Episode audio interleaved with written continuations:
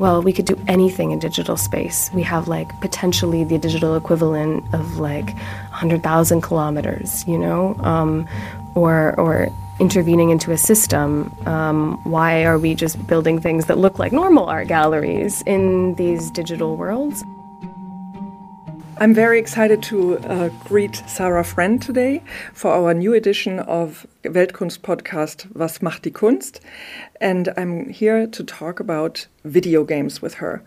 Sarah Friend is a Canadian artist living in Berlin, and she has started out as a painter but has switched to NFT based art, video games, and all kinds of things that we will find out about in these coming minutes.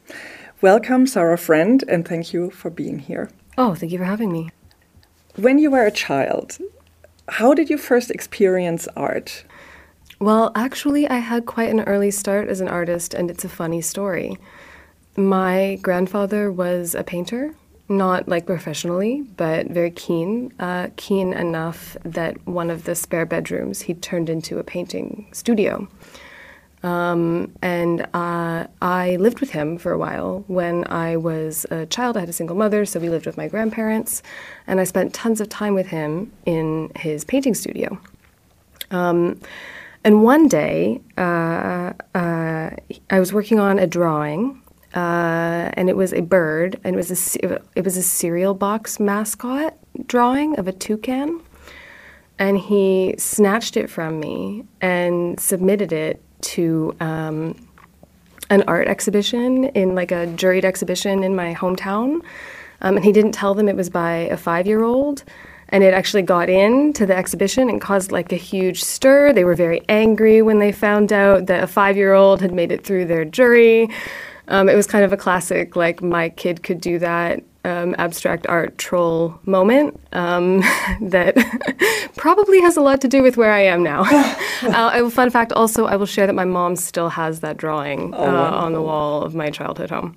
And how did you then decide to study painting? Was this like a first um, experience that already put you on the path? Mm, uh, well, I really think that um, my grandfather being so keen on art, I was actually always quite encouraged. I think a lot of families maybe don't, you know, place so much importance or awareness on art, but I was always in art summer camps and in art classes in high school. So, I mean, really, it's what I've always wanted to do.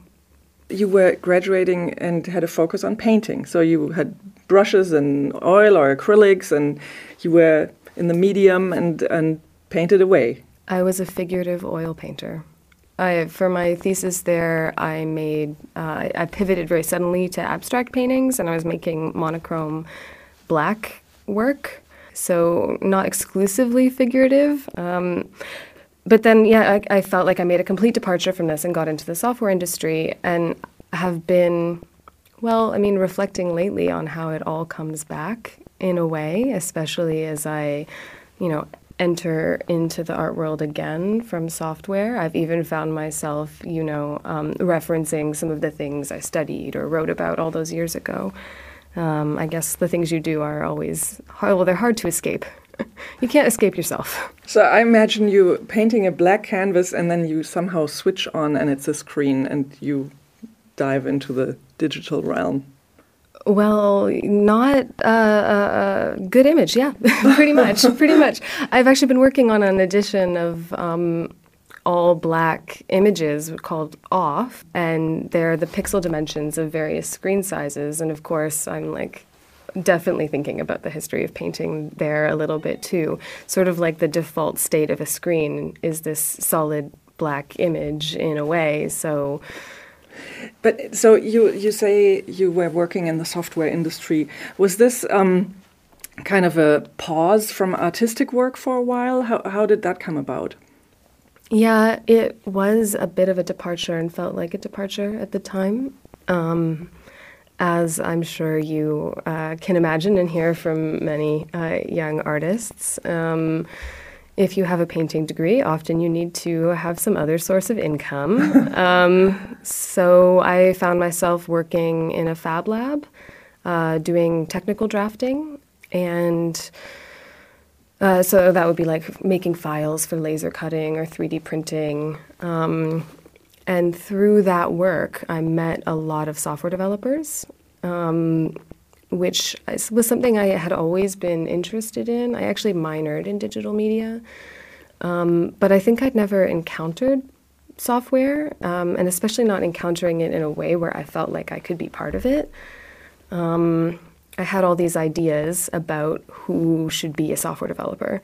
And I was like, surely you must have to be like very good at math. Maybe there's calculus involved. Do you know? Like from the outside, you might think these things. Uh, and then, yeah, by, by meeting them and by working adjacent to them, I realized that none of that was really the case. It was actually a lot more approachable than I expected. And I um, taught myself uh, from there.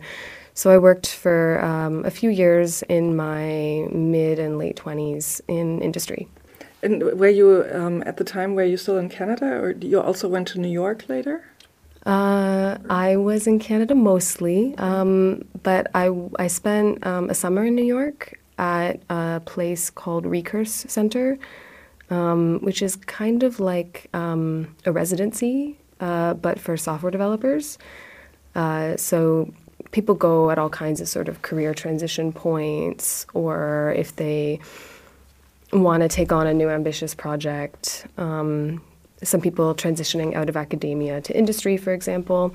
So I did that for a summer in New York, um, and I did also work for a New York based company, uh, but I did that remotely from Canada. So it sounds like pretty much from the early days of your software days, you were inspired to use this technology for your art. Yeah. And so, how did the first digital artworks come about? Was that uh, a struggle or did it uh, come easily? Um, Actually, I think of software in a way as like um, the way it fits into the story is like my thesis, antithesis, synthesis moment. You know, if painting was the thesis, the thing that I started with, and then this antithesis of like, I'm going to leave art. At one point, I thought I was like, I'm quitting art. I'm going to go work in the software industry, you know? But then, kind of ironically, software is the thing that brought me back. Um, I actually, my very first software project was a game. Um, it was a text based adventure game um, that I made just to sort of teach myself. I started working on it, oh God, in like 2013 or 2014. Um, and and and so I guess maybe they fit together quite naturally in a way. So this was an artwork I think of it as an artwork. It's also a game. Um, it's a very weird game. Can you explain a, a little bit? Definitely. Uh, so you play. It's it's in, in, the command line. So I don't know if you've seen the command line. Maybe it's like this black box that you type in and you make little prompts into it. Um, and that's sort of like the base, the the bottom of your computer, sort of. Um, underneath it all, like that's what your computer is. Um, and way back in the day, like when I was a kid, actually, like playing games in in the command line like that was um, much more common.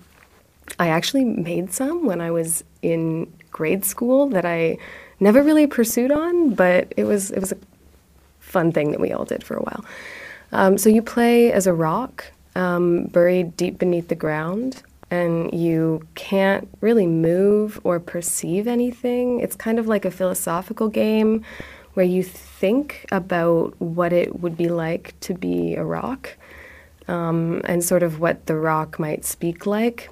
And um, it became for me kind of, uh, well, the first off, visually, the command line is all black. So the screen is black, and it's just these little text based prompts that you see.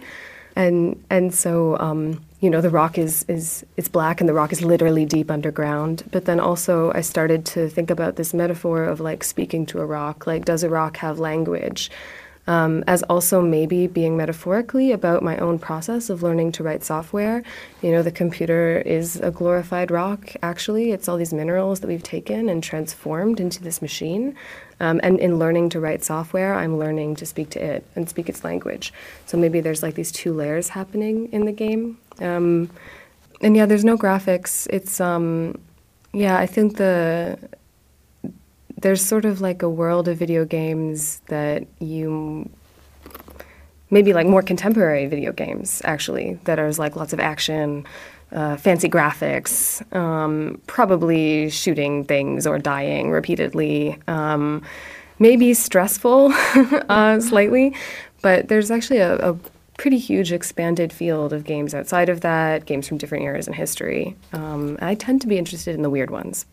You are also a curator of a gallery that hmm. exists on Minecraft. Tell me about the gallery, Ender Gallery. You're a curator. You also you also brought it to life. How is this in terms of organization and um, collaboration? And how can we, let's say, someone who doesn't play Minecraft, how can we imagine Ender Gallery? Mm -hmm, mm -hmm. Yeah, this is sometimes a, a bit of a, a, jump to explain to people. Um, but we started Ender Gallery um, in end of 2020. Um, and I was thinking about doing um, a Minecraft artist residency, um, and I approached two friends in Canada um, who actually were the first people I thought of to be residents um, Jonathan Carroll and um, Kat Blemke. and they have a studio there called Speckwork, um, and when we were talking, you know, they got so into the idea that I was like, how about you come on board and like we'll just do the project together? And they were working at um, a gallery in Canada called the Mackenzie Art Gallery. Um, and the Mackenzie Art Gallery came on as a sponsor as well. Um, and so we did four uh, artist residencies, followed by four exhibitions. Um, and that part is um, you know, residencies and exhibitions is a traditional art world format, but the part that is um, different about the Minecraft uh, setting is that we actually give them the whole server in a way. So Minecraft is a game that when you're playing it, you're usually playing it on your laptop or our tablet. Um, but if you're in multiplayer mode, you might be logging into a server run by anyone from the community. One of your friends could be running it, or it could be like a big, sort of more commercial server. Um, and we decided to set up one of those. Like people do performances where they walk from one side of the Minecraft world to the other side of the Minecraft world, and it takes them years. Um, so it's it's like the the conditions of the space are completely different. It's sort of an opportunity for an artist to make something architectural in scale in this virtual world that they couldn't really make any other way. Minecraft is a game, but it's also kind of like a game engine or tool for making other games with. Um, I guess I've talked about what we've done, but I haven't fully spoken about the seed of it or why we started, which is um, in some ways it was a response to digital galleries in the pandemic. Um, because I'm sure you remember, there's this moment when everyone was trying to make digital galleries, and I kind of felt uh, like I wasn't seeing the version of it that I wanted to see.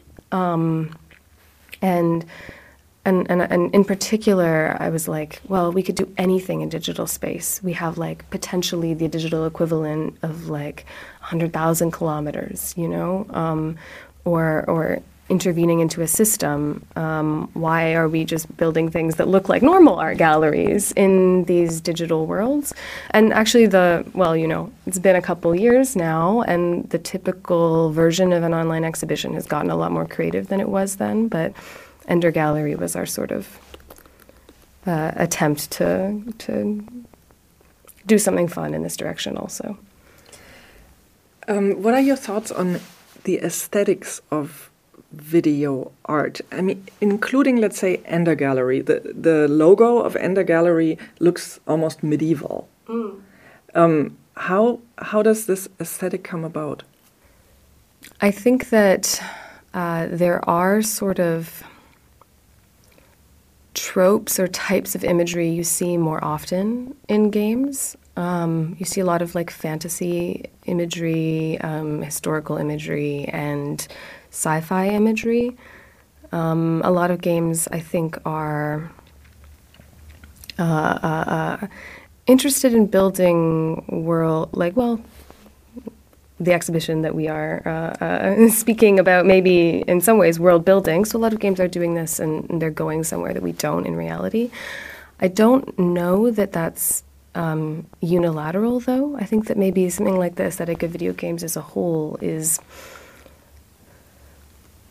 hard to generalize because though you have a game like Minecraft that has this like retro, pixelated, medieval crafting, um, vibe. You also have something like Call of Duty, which is um, as high fidelity as it can be, um, set in contemporary worlds, um, and in in sort of the more indie game world, you you have things which are like all types of cartoon, things which are versions of this high fidelity aesthetic, but in a mundane or domestic setting. Um, I feel like, if anything, if I was going to generalize about the aesthetic of video games, I would say it's probably limited by, histo- historically speaking, especially, limited by what's been technically possible, though. And that's less and less true. But if we're thinking about Minecraft, like, why is it so pixelated? Why is it these blocks? I think a big part of it is just that, um, you know, you have to get all of these these graphics to render, um, and if they're small and simple, that's easier. Um, and and so there's sort of been this um, acceleration in the video games industry towards higher and higher fidelity graphics, um, and maybe like indie games have gone almost rebelled against it with like a cartoony, deliberately retro aesthetic. I mean, what were you thinking, for example, when Beeple, uh, work by Beeple, sold for $69 million last year? For me, as an art historian, mm. looking at the actual images that are connected to this work, it's it's a little bit confusing, let's say, because we have certain art historical references, or we have um, a certain idea of what is you know avant-garde and what is exciting in terms of art and what is you know not so great in terms of art. So um, let's say in aesthetics the female figure often is, has a very thin waist and is very accentuated. And many things seem almost seem to me like you know poster design of the 1970s 80s maybe even 90s, but something that a teenager would uh, put up over his bed or her bed. Um, this is kind of the aesthetic. And then I love that art always reinvents what's high and what's low, and that low can, you know, I mean, how did people talk about Andy Warhol when he would, you know, do pop art and and have soup cans on on a canvas, you know, screaming, "Oh my God!" That's you know, I can imagine that traditionally um, this would have been uh, seen as as a big no no. And maybe, but I, I just don't, I can't really wrap my head, head around it uh, that the, the aesthetics of, let's say, what Beeple does are so contrary to uh, what people think is good art. What are your thoughts on this? Oh, well, there's a lot there. um, we don't have to um, like people just because he sold this NFT for a lot of money. I mean, personally, it's not what I'm into either. Um, at all. And if anything, I mean, my own feeling is maybe a little disappointed sometimes that that is the story that everybody knows about what's going on with artists using the blockchain. That's the one they know is Beeple, uh, if they know nothing else. And that's, well, I think there's so much going on that is interesting and is good that I, I would like people to know about also. So, yeah, and I mean, video games are, it's a huge industry and it's an industry. And I think that, um, a way to approach it from uh, coming from within the art world might be the way we would approach something like the film industry, also, um, where you know there are films which um, we can approach as the art world might approach something with a great deal of thoughtfulness um, and and um, and there are also films which were made knowing that people are going to watch them when they're tired, when they got home from work, when they're having a beer with a friend. They don't want to think too much about the film, and it's really there to be funny or, um, and and that's a different modality. And I think that there's space for, um, you know, films with many different modalities. And I watch thoughtful films, and then I watch dumb films too. Like I think most of us do. Uh, and so I think the video games industry is like this as well. Um, there are video game creators who are very thoughtful, who um, maybe don't prioritize um, the funness of the game. Um, they they think of it as being a different kind of experience, maybe an encounter with beauty, or something that's um, thought provoking, or giving you insight into a person's life that you might have um, not seen yourself. Uh, and then there's also uh, like games which are sort of like uh, trying to hit the dopamine um, triggers and um, serving a different cultural purpose. Uh, and so I think that, well, seeing seeing that there are, are game industries within the game industry really um, is is an important place to start and maybe the same with crypto art. There's blockbuster crypto art that, um, and then there's a million different subsets of it actually, if you were going to sort of draw them out. You were talking before um, that your way into soft, the software industry was because you were as a painter. You you can't make uh, money as a young painter, but can you make money as an artist who works with NFTs today? Are you making your living with your art? To some extent, Yes, but not fully. Um, I also do teaching and I still do um, small software contracts and advisorships. There's been an appetite um, for NFT collecting, and I'm I'm grateful to have an audience there. Uh, but uh, of my existing NFT projects, also um, I have priced them in a way that is very affordable, actually borrowing from indie game pricing. Um, like, you know, if you buy a indie game, it's probably not more than like 20 bucks, you know? Um, and the, the sales model is very different from the commercial art world. It's selling many, um, but for a low price, as opposed to selling one thing for a high price. Um, so I've taken that, that sales path with my NFTs, and I'm happy with it. Um, but if I were working in industry on my NFT editions, um, I would have made more money. Like, you couldn't hire me to make my NFT projects for what I made for my NFT projects. So uh, it's, it's, it's NFTs have not solved all of artists' problems. This is to say.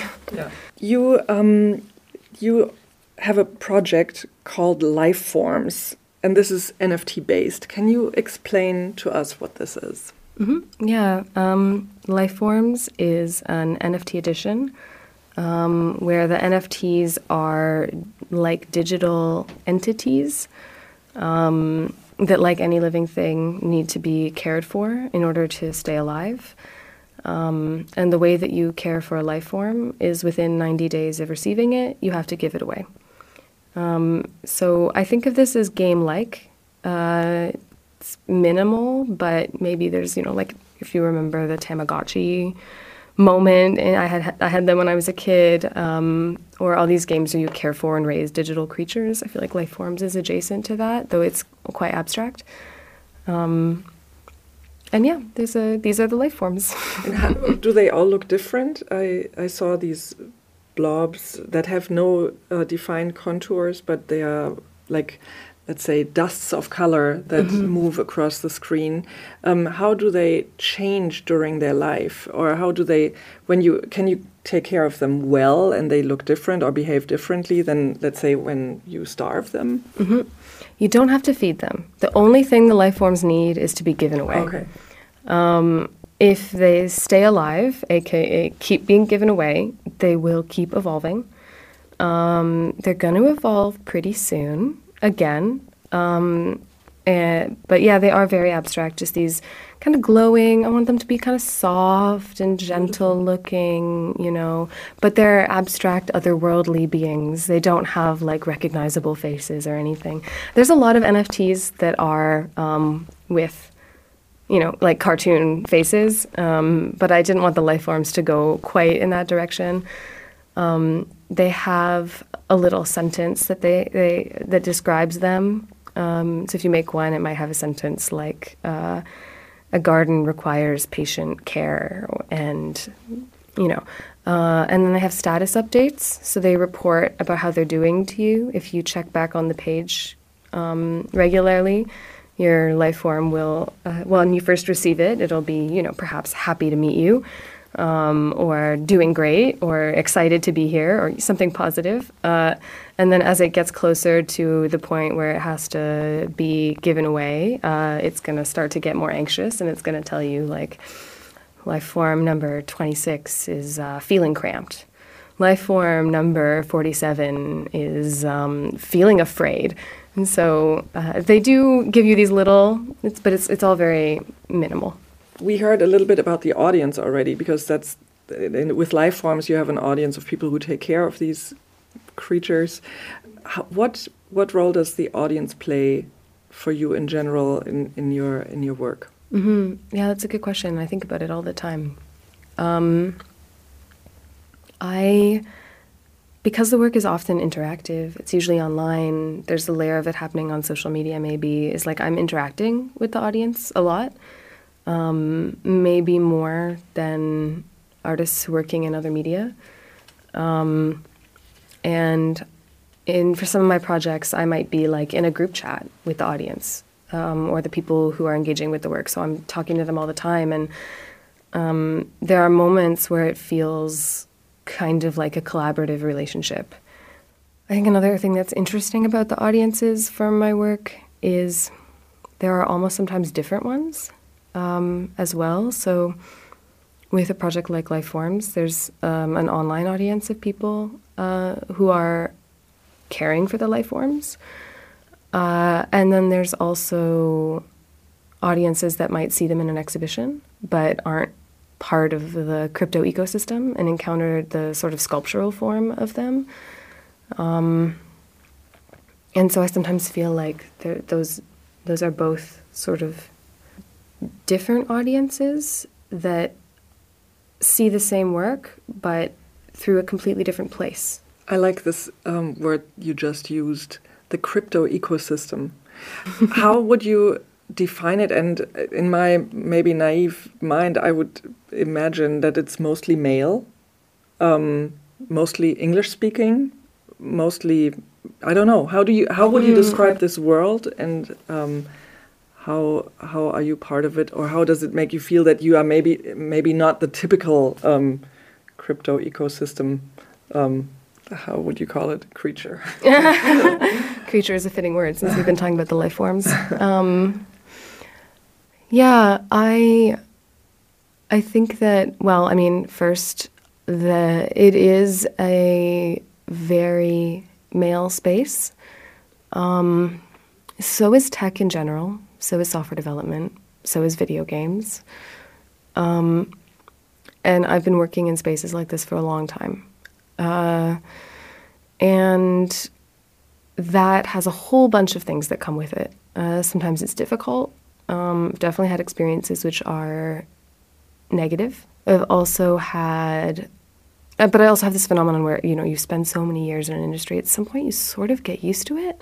Like I sometimes say, like I feel like I'm a tech bro, um, which is like obviously I'm not, but uh, uh, so I do feel I don't know accustomed to it. You know, um, it is also uh, definitely English speaking, um, though being a English speaker myself, um, I, I can't comment so much on how much is going on in maybe you know uh, other language communities. Um, I know there is a pretty huge community um, of crypto users in China. Um, how does a cooperation with other artists work for you? Um, you, you mentioned some already for Ender Gallery. Um, how do you collaborate? Do you also meet in person, or is it how how does it work? Mm -hmm. Well, uh, I I'm, I'm I live really in an online way. Um, so Ender Gallery, I, I know the co-founders of Ender Gallery from we used to live in the same city. Um, but actually, I have not seen them in person once the entire time that we ran Ender Gallery. Um, it's been years since since then. So there's a lot of remote collaboration. Um, but I, I do feel like completely at home taking meetings online. It's almost like I don't even uh, notice that it's different. And but I, I notice also that I'm much more comfortable with this than everyone. Um, mm. Yes. One important uh, thing that I want to uh, talk about a little bit, or I want you to talk about a little bit, is what's coming up. And that is um, Hans Ulrich Obrist curating this show on video games at the Julia Stoschek collection in Düsseldorf, uh, starting in June and then running a whole year. Mm -hmm. um, that's a first, I think, um, in Germany to have a big show on on video video games as art and to draw in hopefully draw in a public that usually does not come to a museum or a gallery so you will have a work in in that um, exhibition too um, mm -hmm. what is it going to be uh, well it's going to be a video work uh, so not a video game, but it's a video work that is about video games and maybe about metaverses and also about currencies. Um, I am so excited for the exhibition. There are so many artists that I love in it. Um, and they put together a catalog where everyone answered all these questions about their thoughts on video games. And I wrote mine, and as I was writing it, I was just like, I can't wait to read what everyone else has to say about this. um, so yeah, my, my piece is a short video, um, sort of about a character who's living in a, a video game-like world, maybe in a metaverse, um, where there are many different overlapping currencies and economic systems, which are all functioning differently. And she's sort of always swapping between them as need arises. Um, and it's kind of an investigation in some ways into the interfaces of video games. So, this heads up display that you see when you're playing a video game um, is kind of a, a, secret text that tells you what is important. It tells you what the game values, what you need to pay attention to, and what is rewarded. And this is actually not only true of video games, this is true of all online sites. They're all sort of like speaking to you under the surface about what they value and place importance on. Um, and so it sort of uses these as a language to illustrate um, or sketch out how these different worlds might work. But then eventually the character um, finds an item that she can't load in the game.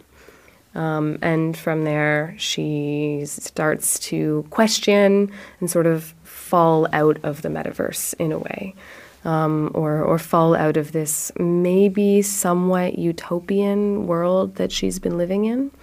Um, it's just a short little video, so we don't really get to find out too much. It's very suspenseful ending, I think. Um, but yeah, that's the project I'll be showing. And like you said, the, the exhibition is up for a year, so um, it will be evolving over the course of the year, which is an idea I quite love. It's like the, the exhibition is maybe game like in a way, or at least it's a, a, a changing system. Um, and so I don't even know what work uh, I will be swapping in. We'll be deciding this at some point, but I think other artists will be changing their work as well as it as it is up. If time travel was real, what place and period would you like to visit? I would visit the future. What is your most important tool? My computer. Um, if you were an animal, what would it be? I think I'd be a snail. Which game do you like to play? I'm probably playing Minecraft the most um, to any uh, uh, listeners between the ages of 10 and 20. Um, but I've also been playing through uh, the Tale of Tales backlog lately, um, and I would really recommend it um, for short, small, unconventional, peaceful games. What's your favorite color? Green. Do you have a recurring dream? No. Do you listen to music while you work? Usually no, but I do listen often to chatty YouTube vlogs. Which topic would you like to see in an entire issue of Weltkunst? Hmm. Oh, I mean video games. Can you share a wisdom? I could think of, I mean, my grandmother has a pretty good wisdom, actually. My grandmother is one of my favorite people. Um, and she would always tell me to be careful because things can own you. Thank you, Sarah. Thank you very, very much. Weltkunst, Was macht die Kunst? is brought to you in association with Christie's. 2021 marked the 50th anniversary of Christie's in Germany, and 2022 brings new opportunities for more extraordinary art and objects. Visit Christie's.com to find out more about the world's leading auction house since 1766.